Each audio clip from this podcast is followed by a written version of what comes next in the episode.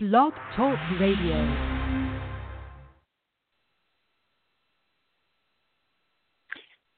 Good evening. I'm Reverend Trish Hall, spiritual leader of Center for Spiritual Living Metro, the sponsor of The Art of Living Spiritually, where we invite you to be you with us. On Sundays, we meet at the Arlington Arts Center at 3550 Wilson Boulevard in Arlington at 10 a.m. Check us out at our website, uh, cslmetro.org. Find out what else we're featuring, like meditation with Himalayan singing bowls and peace ceremonies and much more. We encourage you to open to your divinity, celebrate your uniqueness, and discover your pure potentiality, as Deepak Chopra would describe it. We invite you to bring spirituality into every aspect of your life, to be mindfully you, and to show that you do understand that spirit is everywhere. So when we come together on the Blog Talk Radio, it's a time of realization that we are all expressions of one divine creator. We feel the impulsion of spirit and the need to say yes to being spiritual activists not just sitting on the sidelines and watching, but actually being on the field, growing individually and supporting others as they do the same. Recently, with everything going on in political climate and the elections and everything else, have you ever have you had the feeling that maybe your internal compass has somehow been compromised? Like maybe it is no longer trustworthy? You're not alone many people are expressing confusion, frustration, even anger. And all of that energy can be redirected. In these tumultuous times, we have the perfect opportunity to let people know we have choice. We are filled with possibilities, and now is the time to express them. So we invite you to be fully present in you as you as we look at how we can go about resetting our internal compass. First and foremost, it's important to know that you are not a human being in search of a spiritual experience. You are a spiritual being expressing in human form. So that that just right to start with sets up a different way of looking at the world. Because if you're a spiritual being as the human, then you are spirit and you are bringing that spirit wherever you are. So, living life, the art of living spiritually is the art of living who you really are and being bold and wonderful and wonder filled enough. The world know that. Not in their face but by your actions by how you are in the world. They'll uh, you know like in uh, the great movie about they'll want some of that, like in when Sally and Harry. So as spiritual beings, we are one with spirit, and so we are one with one another. We're inseparable from one another. We're in this journey together. In human form, we sometimes forget our oneness. There's so much going on around us. It it's really easy to dive into a sense of other and there is no other on the spiritual level. We are one. Together we live, survive, and hopefully thrive. And together we sometimes struggle and suffer and only subsist. Those are the results of choices and circumstance, and we are the co creators of our circumstance. Intuitively, we get that there is only one, and to move forward, we must consciously join together in life affirming ways. Tom Crum, uh, who was quoted recently in the Science Mind magazine, said, Does this, uh, when looking at choices, does this choice expand or contract me? I can make myself bigger or smaller by what I choose. And that makes all the difference. By bigger, I don't mean bigger, I don't mean what my ego might feel was bigger, but rather bigger in integrity, in love, in compassion, in understanding.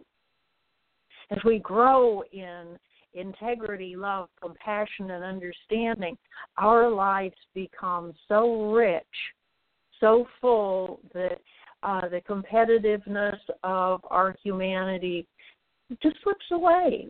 We find that we just don't need that part of it. So our duty as men and women is to proceed as if limits to our ability do not exist. We are here to collaborate, to create, to observe, and to be observed. We're here to be fully expressed spiritual beings, expressing as humans. In all the turmoil of last week's election, for many people, it was dizzying not only did some of our compasses go haywire, our gyroscopes didn't seem to know up from down.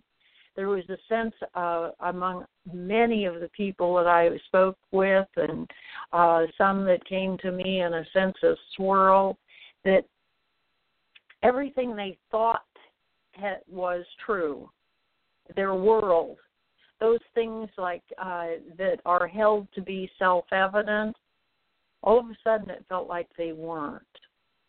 That those those rights and privileges uh, to be who we think we are here in the United States, to be citizens of the world, to be the melting pot as our beautiful Statue of Liberty declares. So we so in all of this we look to some of those things that we have counted on. One of them being the uh, the peaceful transition of power, and when we are looking at the peaceful transition of power and looking at who who is capable of being on the world scene on our behalf, and we look at how can each of these people step up, who's qualified, who needs to train who, who needs to lead who, and most importantly, what is our role in that? And in Science Mind, we are grounded in the power of prayer, in the power of affirmative prayer. And so uh, the first thing on our list to do is to pray and know that divine guidance is what is prevailing. Even if we don't see it, even if we don't it doesn't feel that way to us. And so the peaceful transition of power, for some, it's feeling confusing during this time of transfer or transition, as they call it. Interesting term that they use transition for that is the passing away of something that has been in order to make space for what is new. And so as we open to what is new, some are doing it with fear, and some are doing it um, in uh, they're anticipating what what might happen. And there's no value in that because what we do is we get ourselves into such a turmoil over what we believe might be going to happen that might be going to happen uh, occupy our thoughts so much that we are no longer able to be present in the moment. We're no longer able to enjoy the people in our lives or the activities in our lives because we are so caught up in how it might be. And so we have to back down and back away from it. And to remember that in this time of turmoil in our world around us, remember that chaos always evolves. Chaos does not devolve. Sometimes it looks like it in the short run, sometimes it even feels like it in the short run, but chaos is, you know, some people fear chaos and, oh my, uh, others of us uh, actually rather enjoy it because what it is is it's a breaking away from old ways of being and everything goes kind of out of kilter and there's this sense of chaos and swirl and everything going in all directions and we kind of lose our footing. And when we lose our footing then we start being a little fearful about you know or a lot fearful about where's the next step? What is the next step And so now is the perfect time, knowing that as we ride with chaos and it evolves, it is evolving into something new. It always resolves. And when we look back in history, every time we have made a giant step forward, whether it was for women's vote, uh, voting rights or um, desegregation or any of these other great things that we've accomplished as a country, every one of them has been preceded by a a period of chaos, turmoil, even violence. And I am affirming that this uh, at this time in our history we don't need the violence. The turmoil is good. Change is so important in so many different ways and so many different uh, circumstances. And so this is the perfect time for us to transmute the energies of turmoil, uh, the energies that are opposing anything, into productive energy for positive change. This is not about partisanship. It's about listening to all and making choices, listening to everyone and making choices. And above all, we must choose to remember we are here to bring sanity, to bring peace. We are here to use affirmative prayer. We are here to reset our compasses. And uh, it's so important that we choose what we are for and not what we are against. Because as we choose what we are for, we are a positive energy moving forward that when we choose it and it is selected because it's life affirming, then then what comes forth is growth, it's spontaneity, it's it's positivity. And so, in preparing for this evening and thinking about Sunday messages, and please do seriously consider coming and being with us any Sunday, every Sunday. We would love to have your company. So, in thinking about how we are to be with all that's going on, Don Miguel Ruiz's book, The Four Agreements, popped in my thought. And that is, it is always impeccable. It is important for us to always be impeccable with our word. That is, state what we mean, mean what we say, stick by it, be true to it, to be honest to the very best of our ability and to always be compassionate in our honesty, but be honest. And so when we hear things about so and so didn't mean what he said or whatever, now always be impeccable with your own word so that if ever you are quoted, you are pleased that they quote that somebody quoted you. There's a silly story about um, um, telling the truth and hoping that you, when you're quoted that your family will be proud of you if somebody quotes it in your um, memorial service.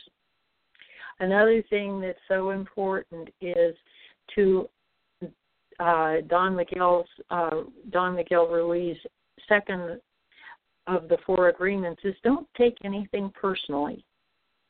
Don't take things that are going on in our world personally. Instead, look at them as what is going on calls of you.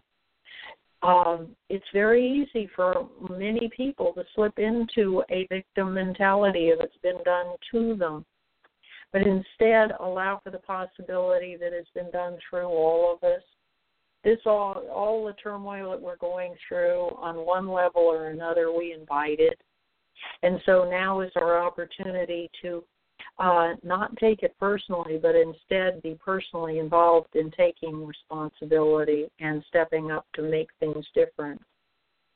One of the most important ones that I learned in that series of four, and that I hopefully support others in always remembering, is don't make assumptions. It's so easy to see a set of circumstances and take that set of circumstances and all of a sudden go, oh, yes, that means. And we probably don't have all the facts. We have pieces of information. And so when we make an assumption based on only partial in- information, we're likely to make a wrong assumption, a faulty assumption, not a wrong one, not a right one, but a faulty one. And so uh, don't make assumptions. Then the fourth one is above all, always do your best. Whatever it is, bring the best of you to whatever you're doing. In my quiet time in the morning when I do my personal visioning about how am I to be in this day, I commit to I'm going to do my best.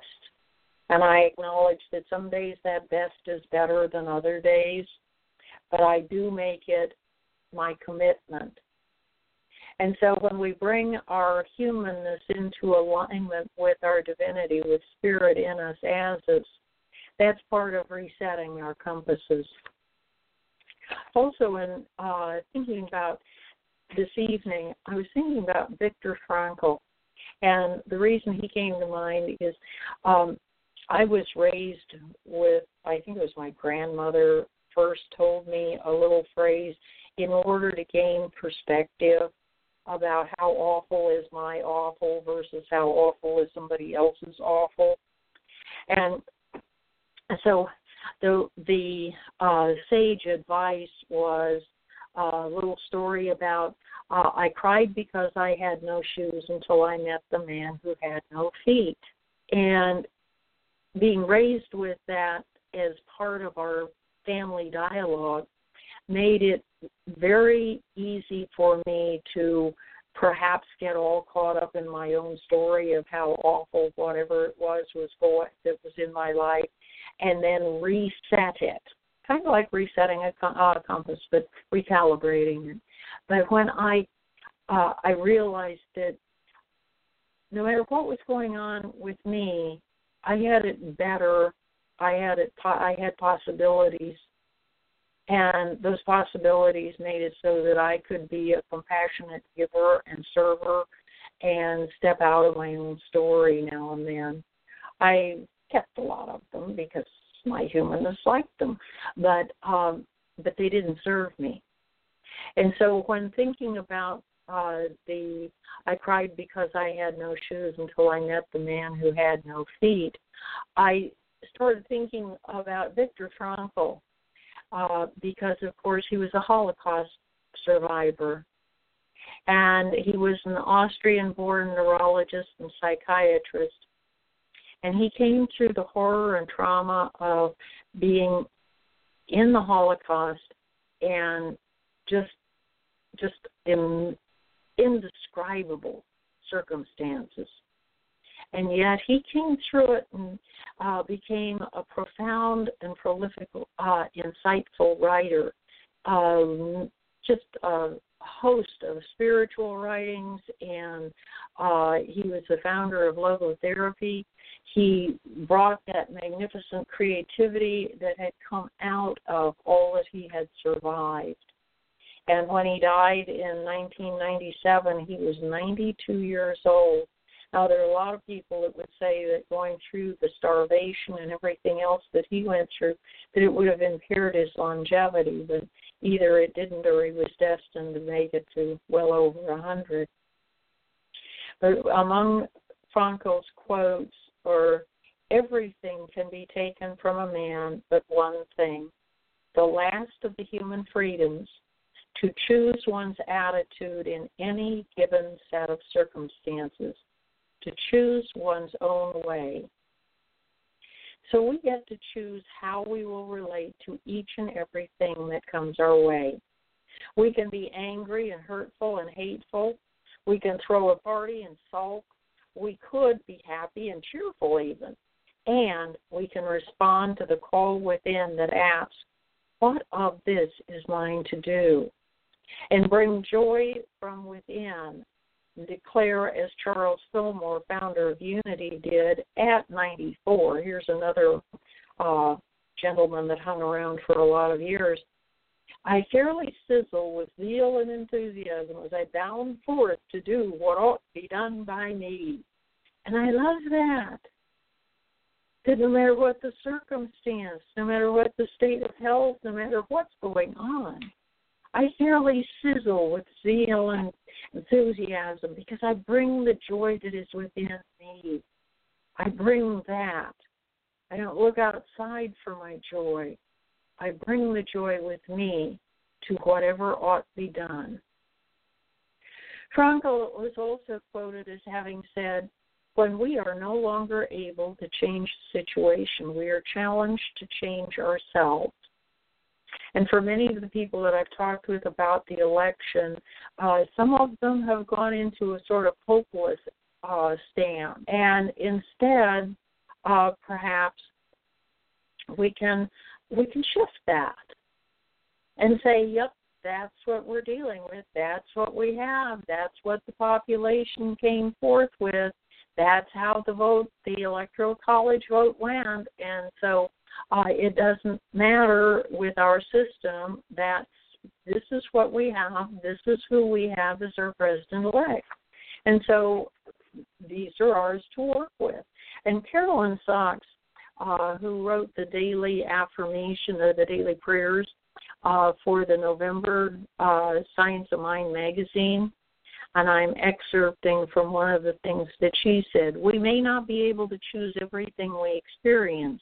After all, we are sharing this world with a few billion other human beings, each of whom is co creating circumstance along with us. We always have the right, and I insert and the power, to choose how we experience what comes to us. And that makes all the difference between freedom and bondage. And she's not talking about incarceration by somebody else. What she's talking about is the freedom and bondage that we, the freedom that we allow ourselves and the bondage that we impose on ourselves. We get to choose, we get to observe and decide how we are to be and what is ours to do, keeping in mind that Spirit will always guide us to life affirming choices. If the choice that pops up in your thought is not affirming, it's probably a really good time to go inside, spend some time in silence, and listen for Spirit because Spirit's guide is always life affirming. Frankl also said between stimulus and response, there is a space. In that space is our power to choose our response. In our response lies our growth and freedom, which is, of course, a direct uh, correlation with uh, what Kathleen Sachs had said. And so we we have that choice. We have the power. We have the opportunity to always always always make a choice about how we will relate to the circumstance what we can extract from it how we can be with it so in our resetting of our personal internal compass one of the ways that we can reset our uh, compass is by remembering what we affirm as part of our belief. Primary tenet within science mind teaching is oneness. There is only one creator that has sprung forth of itself into all form, all creation. And we we declare that it doesn't matter what you call that creator. That depends on your tradition, your family, your language, your upraised, uh, you know, your uh, how you grew up and where you grew up. The name is not what is important. What is important is to understand that there is one source that has sprung forth into and as all of creation. It is perfect. It is whole. It is complete. There is nothing missing from it or lack. There is nothing that we could add to it and nothing that it would add to itself. For it is whole, perfect, and complete, just as it is. This is the belief. This belief is the foundation of our conviction that we are inseparable from one another, because Spirit has sprung forth into all of these fabulous individuations all of the diversity of creation. That obviously the divine plan is one of of diversity and creativity and difference and uniqueness. And so that that inseparability calls us to be a stand for all others. And when I emphasize all others, God didn't create some of the population and not the other. And so sometimes it's very challenging to say, yes, I am a stand for all, because all includes people that I don't necessarily agree with, probably people I don't like, and certainly some people in history that did atrocious things, just horrid things.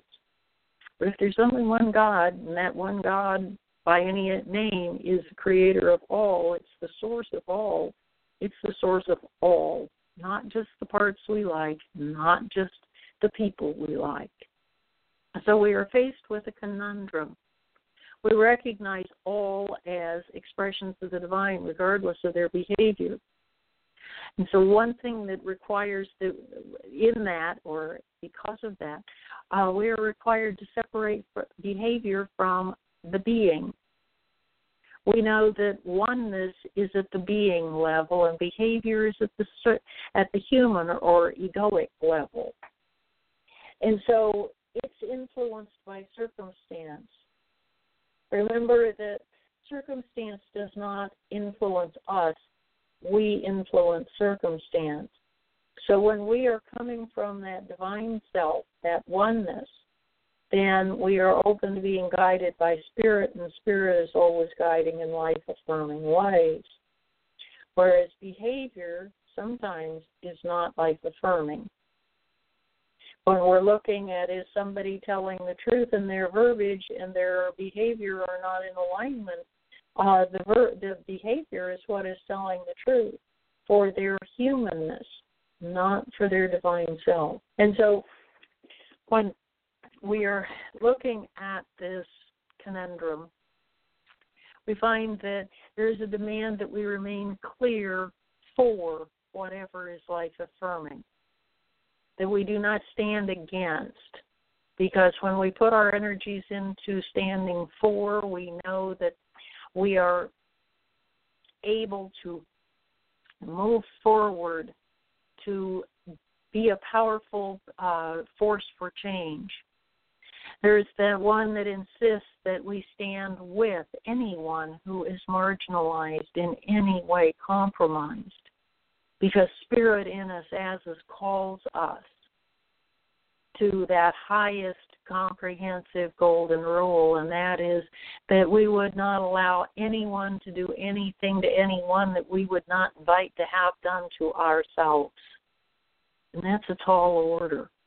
And yet spirit in us as us equips us to deal with to be that stand with and for others and so I invite you this week to join in a spiritual practice that supports you in resetting your com- compass to be mindful. That you become your own witness and ask yourself, what's going on in my world? What is calling me to make a choice at this time? What aspect of myself is responding to this need or desire? Always take into consideration is my choice in harmony with the divine? Is it life affirming?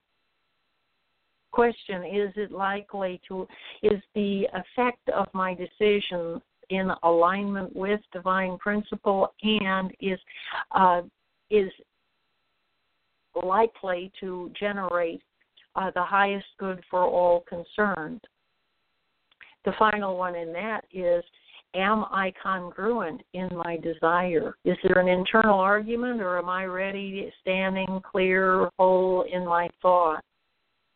And so as we reset our compass with the power of gratitude, I suggest that you make the commitment that you will always seek to find something you appreciate in every situation.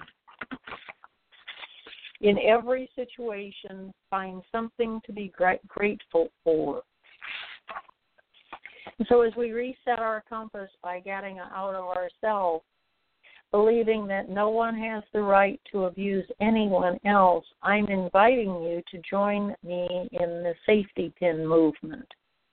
And uh, a number of people across the country, and I assume across the world by now, have declared that they will wear a safety pin as a symbol. And that safety pin is interpreted as here, I am a safe place. You can sit next to me. Or perhaps I am aware that some around me are afraid. You needn't be afraid of me. And so, uh, do join us in wearing a safety pin, letting the, letting those that may be uh, concerned with things that are going on, with stories and with everything that's going on in the world, and be a safe haven for anyone, everyone who might need a safe haven. And remember, as Chardin told us, love alone is capable of uniting living beings in such a way as to complete and fulfill them, for it alone takes them and joins them by what is deepest in themselves. And so we are each an activity of divine of the divine as love. Feel it, be it, share it. Love is the most powerful healing force in the world. As we remember what we are as love, we can transform the world. When we are serving outside of ourselves, our compass needle is absolutely true, straight on. And so please do join us at Center for Spiritual Living Metro Sunday mornings at uh, 10 o'clock at the Arlington Arts Center and uh, go online to uh, cslmetro.org and find out what else we are doing. In the meantime, be love. Namaste.